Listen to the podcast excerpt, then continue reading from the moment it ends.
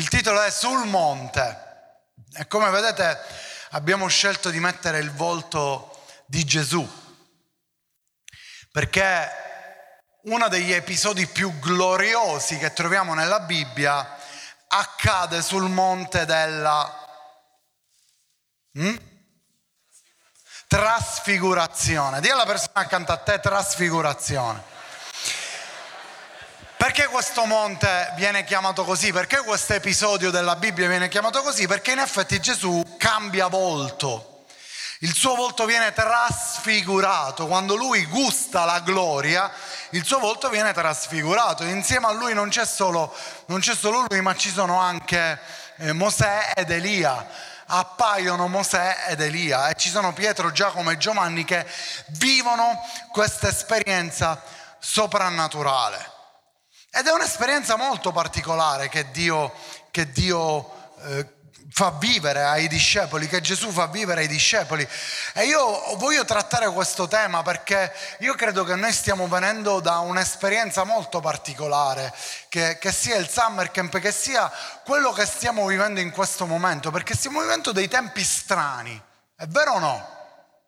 Stiamo vivendo dei tempi strani, però stiamo anche vivendo, ditemi se anche voi lo vivete così, stiamo anche vivendo che appena ti accosti a Dio in un momento così strano, sembra che la sua presenza sia ancora più forte, sia più facile eh, vivere il soprannaturale. Quanti di voi lo stanno, lo stanno vivendo in questo modo? Perfetto, solo tre persone. Quindi solo io praticamente. Quanti di voi stanno vivendo questo? Che veramente sembra che è più facile accostarsi alla presenza di Dio, è come se riesci a connetterti. Perché? Perché siamo veramente negli ultimi tempi e perché veramente Dio ha qualcosa di fresco e vuole farci gustare un pezzetto di cielo. E la trasfigurazione è un pezzo di cielo incredibile che i discepoli vivono. E come voi sapete, quando lui si sceglie Pietro, Giacomo e Giovanni per fargli fare questa esperienza, pace. Quando rientrano, eh, vai. Okay. Quando rientrano, eh, succede questo, Marco 9,9, guardate. Poi mentre scendevano dal monte, egli ordinò loro di non raccontare a nessuno le cose che avevano viste, se non quando il figlio dell'uomo fosse risuscitato dai morti. Verso 10. Essi tennero per sé la cosa, domandandosi tra di loro che significasse quel risuscitare dai morti. Quindi succede che loro salgono sul monte, vivono questa esperienza incredibile, per chi non lo sa, spuntano Mosè ed Elia. I discepoli, Pietro, Giacomo e Giovanni, si addormentano e poi quando si svegliano vedono questa, questa, visione incredibile, che non è una visione, è reale, c'è proprio Elia e Mosè insieme a Gesù e Gesù è il volto pieno della gloria, tant'è che Pietro dice, Signore, facciamo tre tende.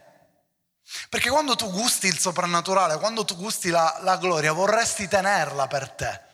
Allora Pietro gli dice, facciamo tre tende, manteniamo questa atmosfera gloriosa. Ma Gesù gli dice, no, no, sta finendo, è per un tempo, ti basta quest'input. E quando scendono dal monte, Gesù gli dice, Pietro, Giacomo, Giovanni, mi raccomando, questa cosa non dovete raccontarla a nessuno, se non quando io morirò e risusciterò. E loro dicono, va bene, non la racconteremo a nessuno, ma non riescono a capire che significa che lui sarebbe morto e risorto. Gesù gliel'ha detto un sacco di volte che lui sarebbe morto e risorto, ma i discepoli non lo capivano, non riuscivano a capire di cosa voleva parlare Gesù. Quindi voglio dirvi che questo episodio della trasfigurazione noi lo troviamo in Matteo, Marco e Luca. Matteo, Marco e Luca, tre su quattro dei Vangeli, ma né Matteo, né Marco, né Luca hanno vissuto la trasfigurazione. Ci siete o no? Perché la trasfigurazione l'hanno vissuta solo tre persone, Pietro, Giacomo e Giovanni. Ascoltatemi perché è importante dove voglio arrivare.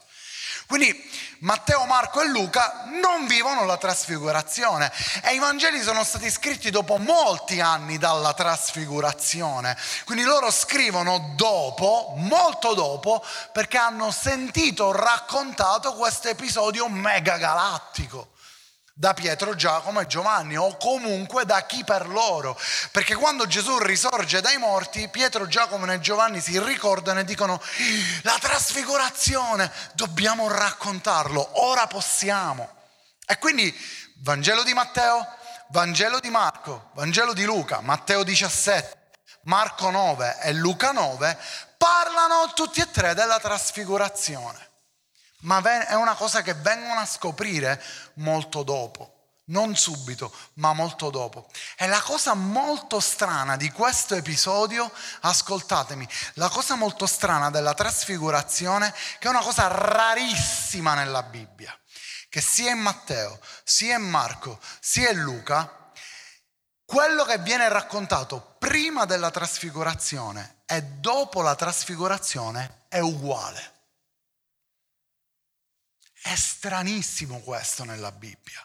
La cronologia dei racconti spesso nei tre Vangeli, Giovanni è un Vangelo a parte, ma nei tre Vangeli non è mai uguale.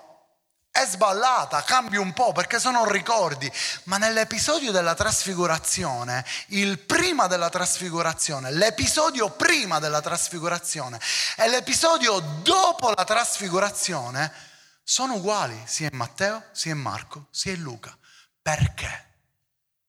Non è un caso. Nella Bibbia la, il caso non esiste. Perché allora? Cosa c'è prima e cosa c'è dopo?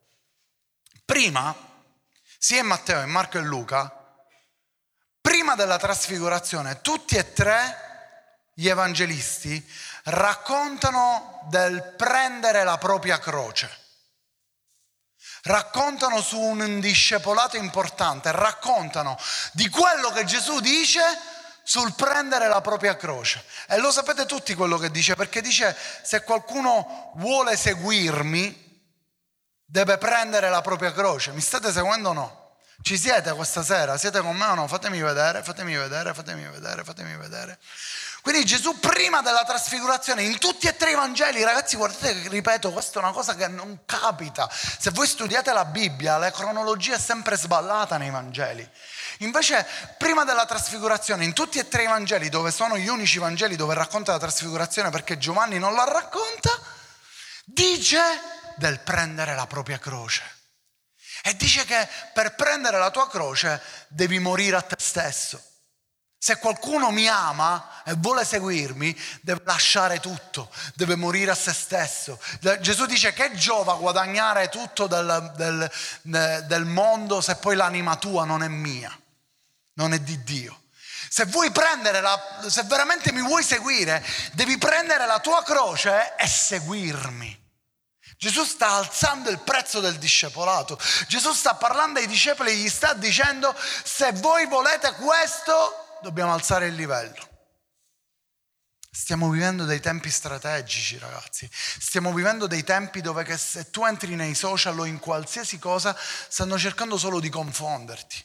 Ascoltami per favore. Stanno cercando solo di macinarci sempre sulla stessa notizia a mitra per incudere paura per distrarci, per allontanarci dal soprannaturale. E Gesù dice, se mi vuoi seguire, devi prendere la tua croce, devi caricarti della tua croce e seguirmi. E una volta predicai che se tu vuoi seguire Gesù e devi prendere la tua croce, quando prendi la tua croce, non devi guardare la croce, devi guardare Gesù, altrimenti non potrai seguirlo. Molti di noi sapete che fanno? Prendono la propria croce i propri problemi, il proprio modo sbagliato, le cose che devono cambiare. La croce rappresenta anche quello che tu devi crocifiggere. Quindi le cose che tu devi cambiare. E molti sapete che fanno? Prendono questa croce, ma non guardano Gesù, guardano la croce. E dicono, hai visto quanti problemi che ho? A un certo punto quanto ti giri per vedere dove è Gesù? Un cecchio. Sei nero. Dove è andato? Ma io lo dovevo seguire. Da che parte è girato? A destra o a sinistra? È salito o è sceso? Dove devo andare adesso? Ora cosa faccio con questa croce? Gesù alza il livello ai discepoli. Prima della gloria, prima della trasfigurazione, prima di un evento soprannaturale incredibile, Gesù alza il livello. non è un caso, in tutti e tre i Vangeli, tutti e tre si ricordano, che alza il livello e dice se volete seguirmi dovete prendere la propria croce e venire dietro di me. Seguitemi.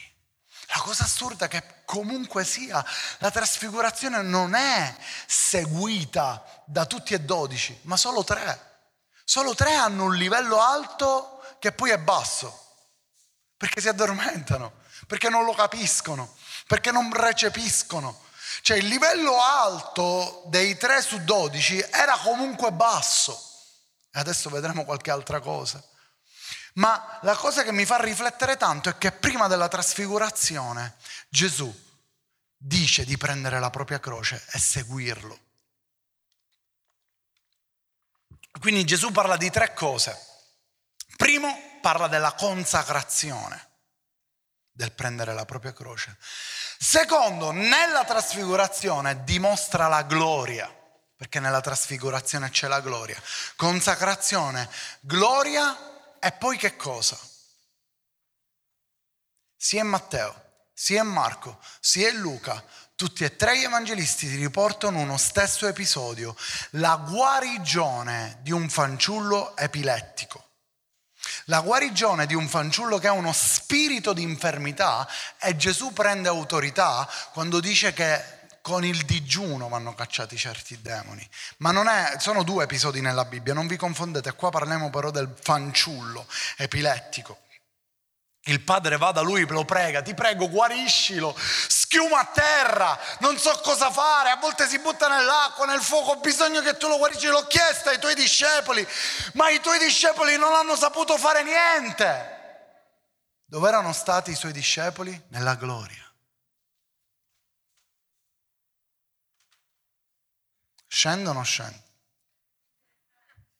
Scendo, sicuri? Perché se scendo si rompe i telefoni.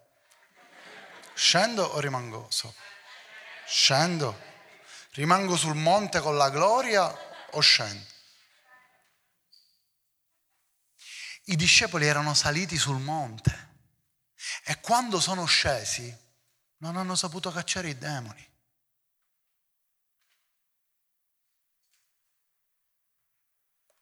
Quel fanciullo epilettico è rimasto epilettico. E quando gli dicono a Gesù, io l'ho detto ai tuoi discepoli, ma non l'hanno saputo sgridare, guardate come, reagisce Gesù. Giamma, mettimi il verso. Matteo 17, 17. Gesù rispose, oh generazione incredula e perversa, fino a quando sarò con voi? Fino a quando vi sopporterò? Portatelo qui da me. Quando Gesù sa che i suoi discepoli che erano stati sulla gloria, 3 su 12 erano stati alla gloria, erano stati sul monte della trasfigurazione. Pietro voleva fare tre tende, aveva visto Mosè ed Elia. Immaginati anche quale opera caratteriale Dio ha dovuto fare in questi tre discepoli che non dovevano dire quello che avevano visto. Meno male che erano mascole.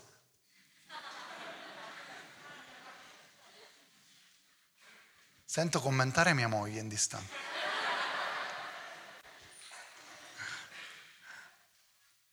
Ti immagini?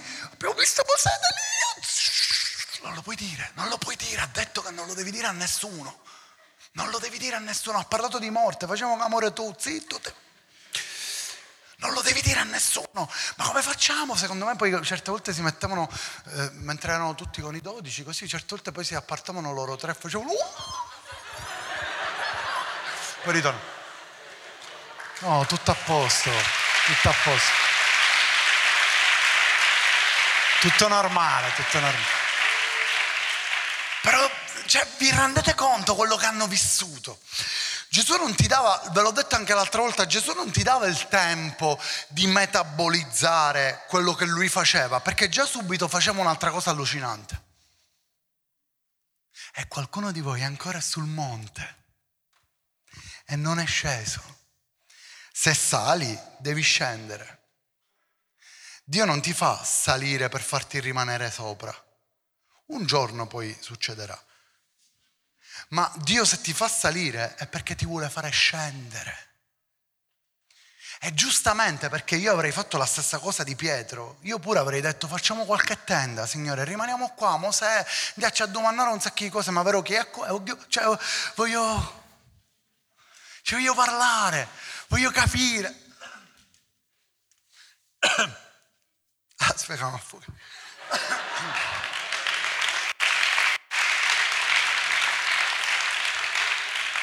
Ti immagini tu vedi Mosè ed Elia in carne d'osso, tu ci vuoi parlare, vorresti fargli delle domande, vorresti chiedergli qualcosa, vorresti dire ma come hai fatto? Tu hai visto Dio faccia a faccia.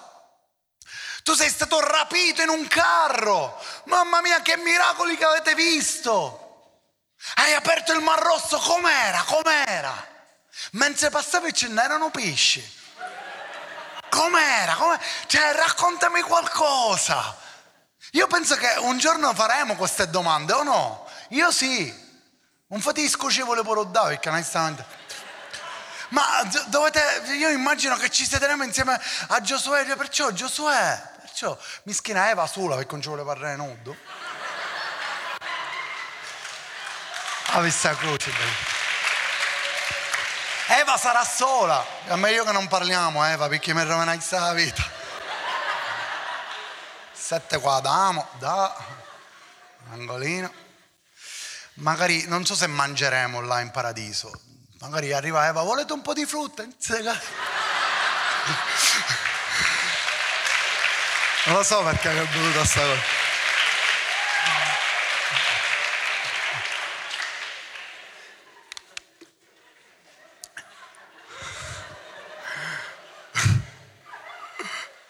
No, mi è partito. Che stavo dicendo? Quindi immaginatevi questi tre che vivono la gloria, ma a volte vivere la gloria tu devi comprendere che poi devi scendere dal monte. C'è un mondo che sta aspettando l'azione dei figli di Dio, ragazzi.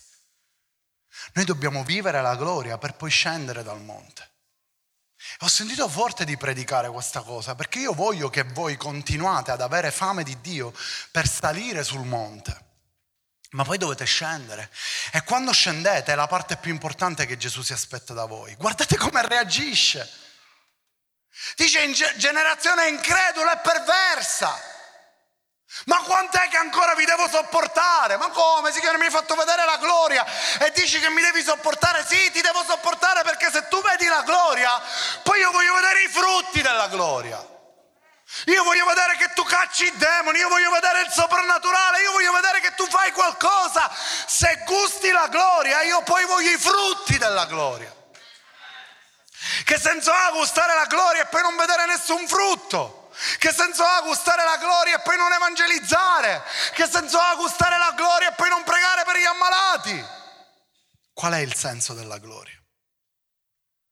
solo per dire ho gustato la gloria? No, infatti Gesù dice a Pietro non lo dovete dire. Avete essere zitti. Quando poi io muoio, quando io risorgerò dai morti, poi lo potrete dire. Dopo anni l'hanno detto, non subito, dopo un periodo è stato detto, non immediatamente. E il terzo passaggio, consacrazione gloria, il terzo passaggio è la dimostrazione, perché Gesù chiede ai discepoli una dimostrazione, perché c'è un fanciullo epilettico che ha uno spirito di infermità che loro non riescono a liberare. Perché non riescono a liberare? Perché forse ancora con la testa erano sul monte. Ragazzi, mi dovete seguire. Loro con la testa erano ancora qua sopra ma tu devi scendere. Devi scendere dal monte, perché questo mondo sta aspettando la manifestazione dei figli di Dio. Io ti profetizzo che se tu entri in un'intimità forte con Dio, tu spesso gusterai la gloria. Ma quella gloria ha un prezzo, ha un prezzo che va pagato quando scendi ha un prezzo che va pagato perché devi dare, ha un prezzo che va pagato perché le persone hanno bisogno di te, della tua bocca, del tuo shout. Non basta salire, devi scendere. C'è un detto siciliano che dice, lo traduciamo per chi ci segue online, tanto su acchianate quanto su scennote. Sono, eh, come si dice? Sono, ognuno di voi sta traducendo a modo suo, sono così, così quanto sono tante sono le salite, quante sono le discese. Quindi è questo quello che realmente è. Quando tu hai un'intimità con Dio, ha un prezzo, ragazzi.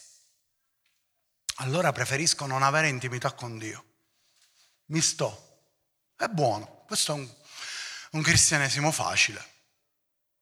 E ci sono tanti che vogliono un cristianesimo facile. Ci sono tanti che vogliono vincere facile. Ti piace vincere facile? Un pregare. Non ti costa niente. Perché quando Gesù chiede prima consacrazione, dice prima la tua croce. Prima pensa a quello a cui devi cambiare, poi io ti farò vedere la gloria, ma la gloria è un pezzo, perché poi tu mi devi manifestare quello che hai vissuto. Non voglio che ne parli con gli altri. Gesù dice io non voglio che tu ne parli con io ho visto la gloria, ho visto la gloria, ho visto la gloria, ho visto la gloria. Non è questo che Gesù vuole. Non devi parlarne, devi dimostrare la gloria. Dimostrazione della gloria.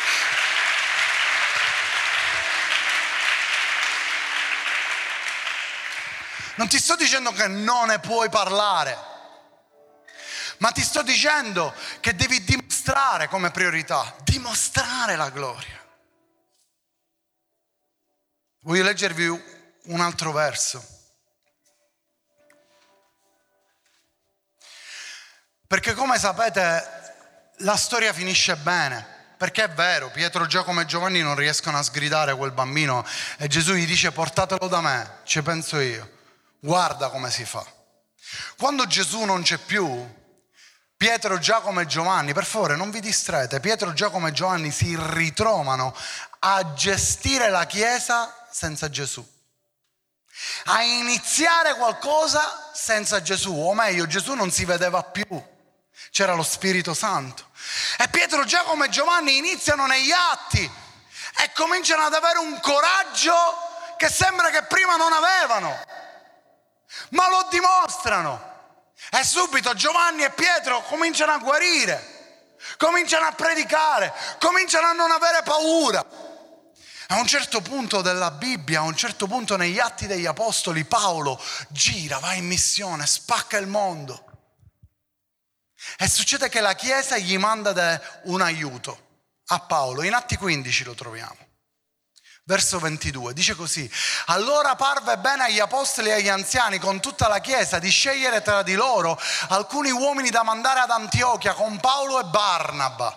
Paolo e Barnaba furono mandati ad Antiochia e avevano bisogno di persone. Sapete perché? Se leggete tutto il contesto, era successo che c'erano andate persone e che si spacciavano che erano state mandate dalla chiesa e che predicavano delle cose inesatte. Allora la Chiesa dice aspetta un attimo. Pietro, Giacomo, Giovanni, che erano apostoli insieme agli altri e agli anziani, dicono aspetta un attimo, te li mandiamo noi, quelli che diciamo noi. Perché qua vengono persone e si spacciano. Viviamo in un tempo dove molti si spacciano come pastori. Molti si spacciano come predicatori, molti si spacciano dicendo no, io sono, io sono, io sono.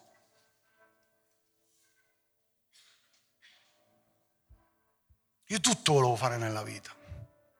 Solo una cosa non, la, non volevo fare. L'ho fatta. La sto facendo. Perché Dio ha scelto. Non io. Io avrei scelto un'altra cosa, ve lo posso garantire. E molti si spacciano, dicono, fanno, e poi a un certo punto Dio interviene e dice, allora, ci penso io. Manderò due persone. Giuda, detto Barsaba e Sila. Cuso, boh. Non sappiamo neanche se Sila è quel Sila. Ma la cosa che ci interessa, l'unica cosa che ci interessa di Giuda e di Sila, che erano uomini autorevoli tra i fratelli. L'unica cosa che sappiamo è questa. Non sappiamo altro. Se voi cercate non troverete nient'altro. L'unica cosa che sappiamo è che erano uomini autorevoli. Autorevoli, in un'altra versione dicono stimati. amati, scelti dalla Chiesa, conclamati dalla Chiesa, scelti all'unisono, cioè la Chiesa ha detto questi due vanno bene, possiamo mandarli. Autorevoli significano che hanno chiarezza dell'autorità che Dio gli ha dato. E ti posso dire una cosa, l'unico modo per avere consapevolezza dell'autorità che Dio ti ha dato è scendere sul monte e mettere in pratica.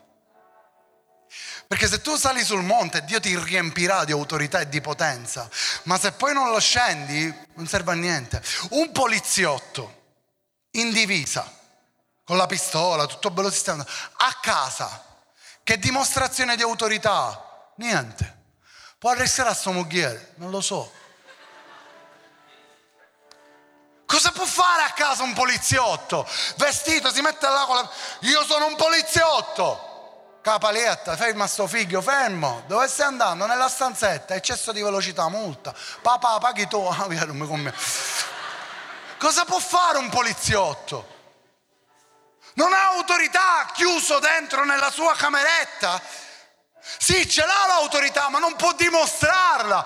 Tu hai autorità sul monte, tu hai autorità nella gloria, tu hai autorità nella tua intimità, ma poi hai bisogno di scendere per dimostrare quell'autorità. E la Chiesa manda Giuda e Sila perché erano persone autorevoli. Manda Giuda e Sila perché dicono queste persone sanno che autorità hanno.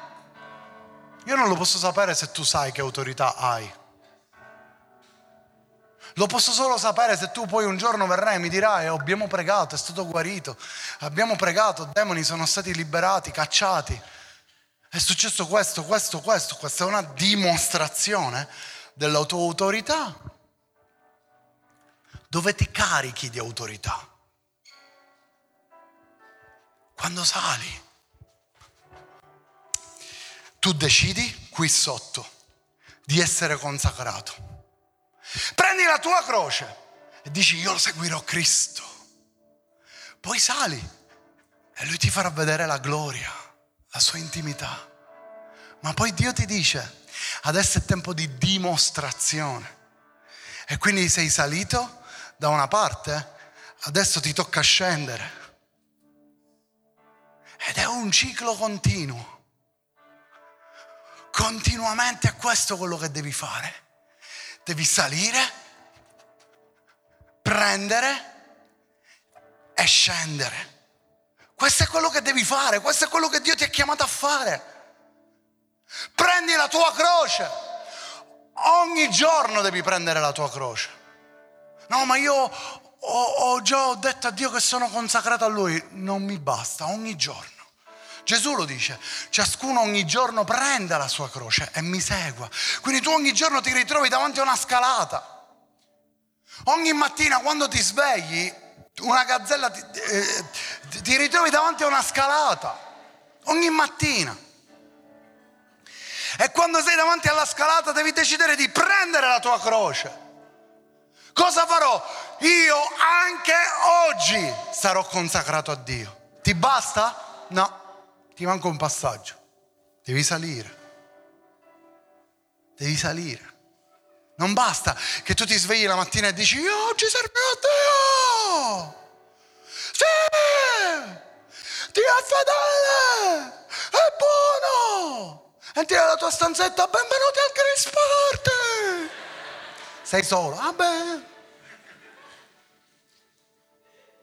Non basta. Tu ogni giorno sì, decidi, ma poi devi salire. E quando tu sali non c'è niente di più bello, di più intimo, di più potente, di più soprannaturale che stare con Lui. E questo ha un costo della carne, salire. Per favore mi dovete seguire, sto per concludere. Salire per te ha un costo della carne. Anche prendere la tua croce, ma poi quando sali ha un costo della carne, mamma mia devo salire, Uff, che fatica, per forza devo pregare. Ci sono un sacco di cose da fare, io oggi ho una giornata piena, come faccio a pregare? Quando tu sali, la tua carne fatica. Ma quando tu scendi, è il tuo spirito che fatica. Perché tu non vorresti scendere. Come Pietro. Facciamo una tenda, facciamo tre tende rimaniamo qui, ti prego. Non voglio, Signore, voglio rimanere qui, non posso stare tutto il giorno nella mia cameretta e ti adoro. Chi mi interessa ribollea, ti interessa? Oh Signore, tu paga, facciamo qualche altro, ti prego, Signore, voglio stare qui con te. Quando sali è la carne che fatica, quando scendi è lo spirito che fatica. Ma quando scendi tu stai realizzando quello che Cristo vuole, perché dopo la consacrazione e la gloria c'è la dimostrazione. E ogni cristiano è chiamato a dimostrare il cristianesimo. Ogni figlio di Dio è chiamato a dimostrare il proprio cognome. Qual è il tuo cognome? Se tu appartieni a Dio, sei chiamato a dimostrarlo. Se tu appartieni a Dio sei chiamato a dire io sono un figlio di Dio e a dimostrarlo. Dio ci ha chiamato a dimostrare. Non solo a essere consacrati, non solo a gustare la gloria, ma a dimostrare. Non è un caso. Nei tre Vangeli troviamo questo ordine prima del prendere la propria croce, poi la trasfigurazione e poi la guarigione del fanciullo epilettico. E la trasfigurazione, ascoltami, questo è troppo soprannaturale, la trasfigurazione non lo scoprono subito, lo scoprono dopo. Quindi loro lo mettono tutti e tre senza mettersi d'accordo in mezzo tra questo e questo, tra il prendere la propria croce è la guarigione del fanciullo epilettico. Mi state seguendo o no? Sono chiaro o no? Prendi la tua croce, trasfigurazione, guarigione fanciullo epilettico, consacrazione, gloria, dimostrazione. Questa è quella a cui Dio ci ha chiamato a fare. Forse qualcuno di voi è là sotto e neanche ha preso la sua croce ancora. Neanche lo dice ogni mattina, sì, voglio servire a Dio. Forse neanche questo fa. Forse qualcun altro lo dice ma non sale. E forse qualcun altro è ancora qua sopra ma deve scendere. Perché c'è bisogno di te. C'è bisogno del tuo amore, c'è bisogno delle tue parole, c'è bisogno della dimostrazione. C'è bisogno del tuo essere figlio e discepolo. Questo mondo sta aspettando la manifestazione dei figli di Dio sta aspettando te. Proprio ora che c'è il Covid, proprio ora che è tutto più difficile, proprio ora che ci fanno capire che la paura non si sa più dove possa mettersi. Ora c'è bisogno della Chiesa. Ora c'è bisogno della tua reazione, ora c'è bisogno di evangelizzare, ora c'è bisogno di prenderti il condominio, le scuole, le famiglie, i parenti. Ora è il tempo di scendere dalla gloria e dimostrare chi Gesù Cristo è.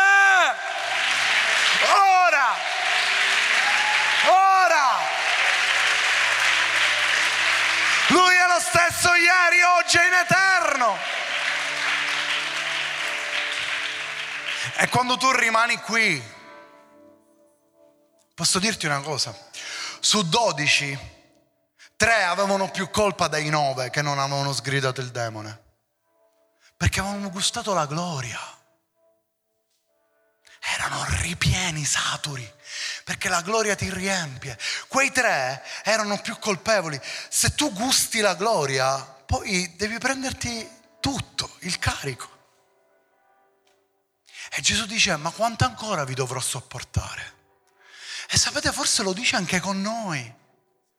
Probabilmente Gesù lo dice anche con me, ma quanto ancora ti devo sopportare?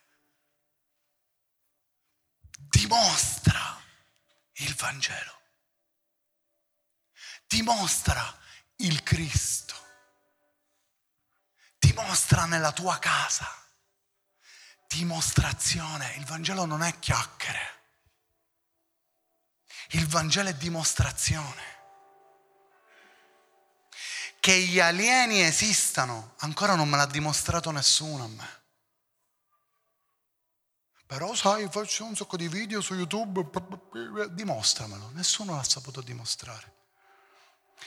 Ma che Cristo esiste dipende da me e dipende da te se è dimostrabile, non da altri, non da teologi, non da fisici, non da scienziati.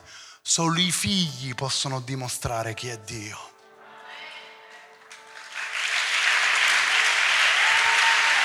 Solo i figli possono dimostrare chi è il padre.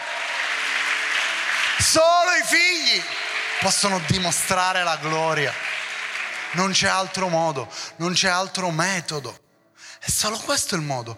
Questo è l'unico modo. Solo i figli.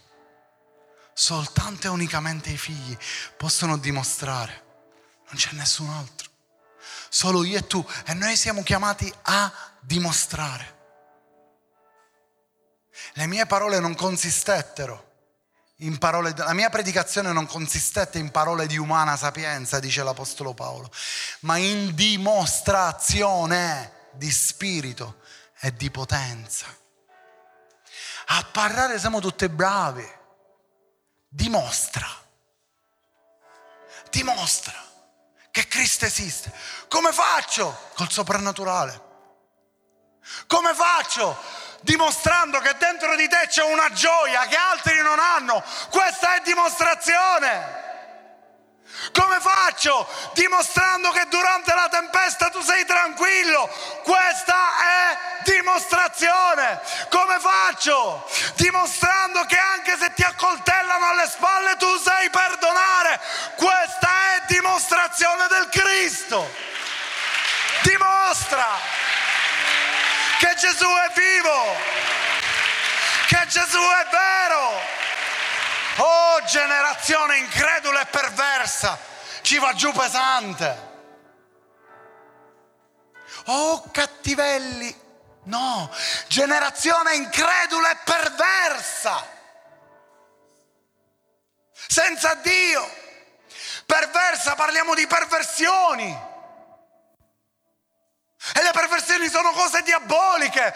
Quando tu non dimostri sei perverso.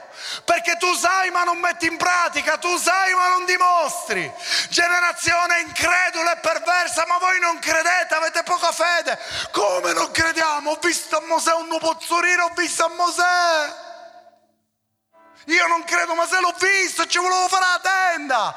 Non credi perché non stai dimostrando. La fede consiste in opere, in dimostrazione, non in chiacchiere. Oggi la Chiesa ha bisogno di dimostrazione. Oggi il mondo ha bisogno di dimostrazione. Non mi serve un club, non mi serve un pub cristiano. Mi serve il fuoco che scende dal cielo lì fuori, non qui dentro, e che fa la differenza. Mi servono dimostrazioni di potenza poi la pizza andiamo a mangiare, poi stiamo insieme, viviamo tutta la comunione che vogliamo, ma c'è bisogno di dimostrazione. Ci sono così tanti branchi in chiesa, grazie a Dio, che dimostrano. Ogni sabato i ragazzi di PDG Armi vanno nelle piazze a evangelizzare, questa è dimostrazione.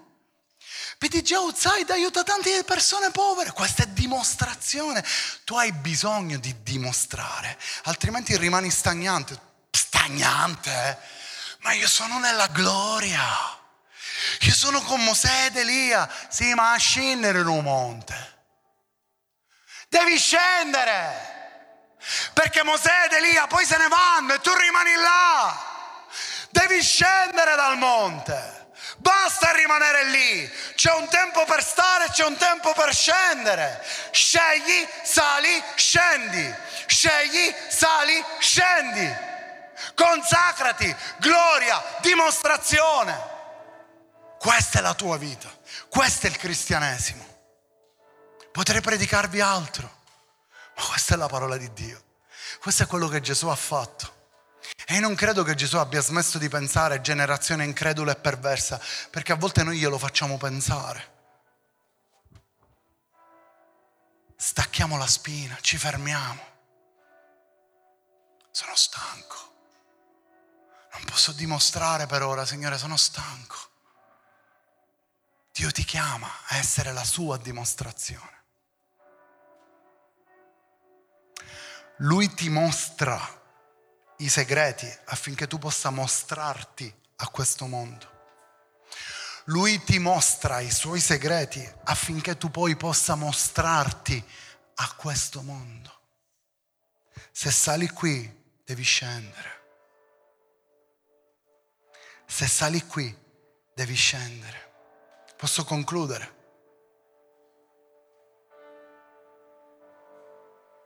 Sapete come si orientavano prima? Oggi c'hai Google Maps, Waze, le mappe di Apple, TomTom.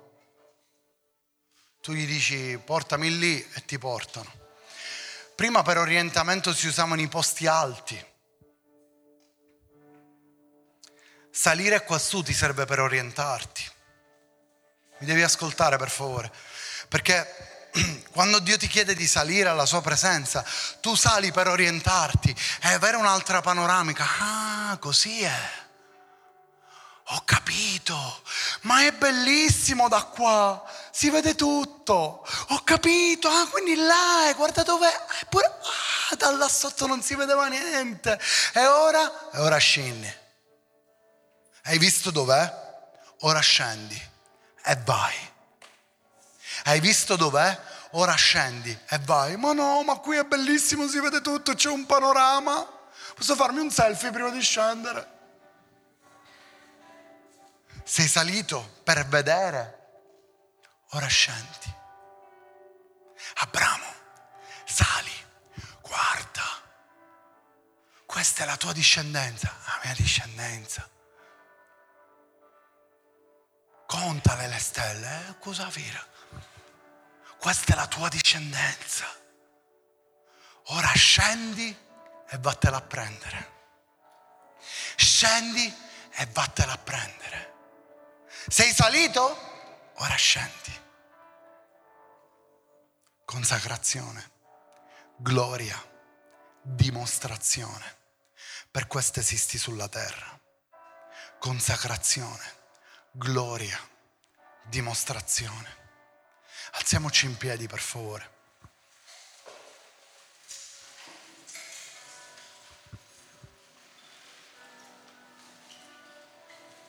Giuda e Sila, persone autorevoli, persone che salivano e scendevano. Il cristianesimo è movimento, non è stallo. Gli angeli salgono e scendono. Il cristianesimo è movimento. Dio è in continuo movimento. E Dio vuole darti una vita movimentata. Non spericolata come Vasco, movimentata. Del movimento dello Spirito. Questo è quello che Dio vuole fare con te. Ogni volta che sali, Lui vuole che scendi per fare qualcosa per adempiere qualcosa, per stravolgere qualcosa, per scuotere qualcosa, per dimostrare qualcosa. Dimostra che sei stato qua su. Dimostra che sei salito. Dimostralo. Perché questo mondo ha bisogno di te.